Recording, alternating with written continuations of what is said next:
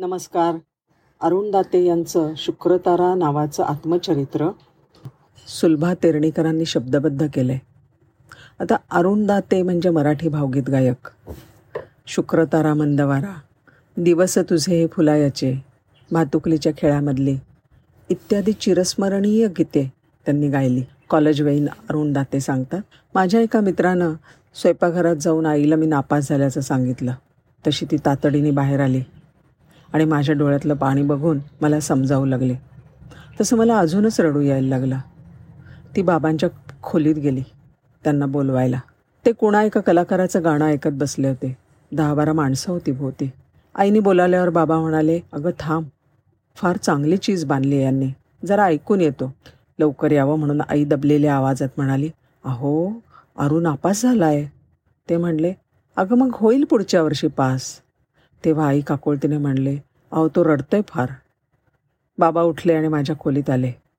मी म्हणालो ह्यापुढे मी इंजिनिअरिंगचा अभ्यास सोडून देतो आणि गाणंसुद्धा गाण्यामुळे शिक्षण नीट होत नाही आणि शिक्षणामुळे म्हणावं तसं गाणं जमत नाही.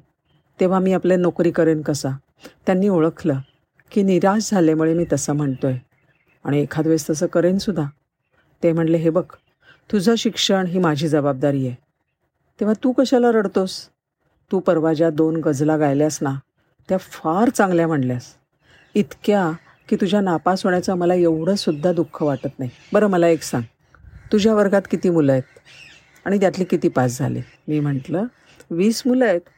त्यातली पंधरा सोळा तरी पास झाली असतील. त्यावर ते म्हणले एकोणीस पास झाली आणि तू एकटा नापास झालास असं समजू. पण तुझ्यासारखं गाणं म्हणू शकतील असे किती आहेत सांग बरं. मी म्हणलं त्यांच्यासारखं कोणीच गात नाहीत. सगळे कसे हुशार आणि अभ्यासू विद्यार्थी आहेत? बाबा म्हणाले हिंदुस्थानात इंजिनियर्स मॅनेजर्स किती आहेत?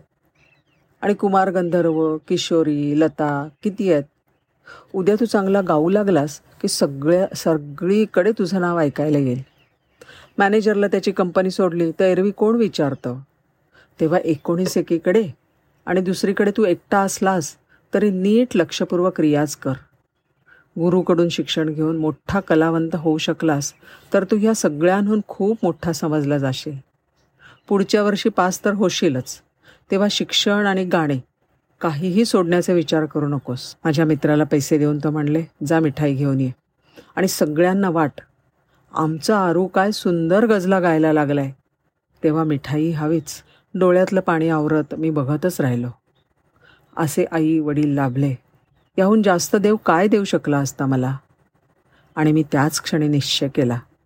काहीही झालं तरी मी इंजिनियर होणारच आणि गायकसुद्धा आईवडिलांना मनोमन दिलेलं वचन पुरू केलं ही माझ्या आयुष्यातली सर्वोच्च समाधानाची गोष्ट. धन्यवाद.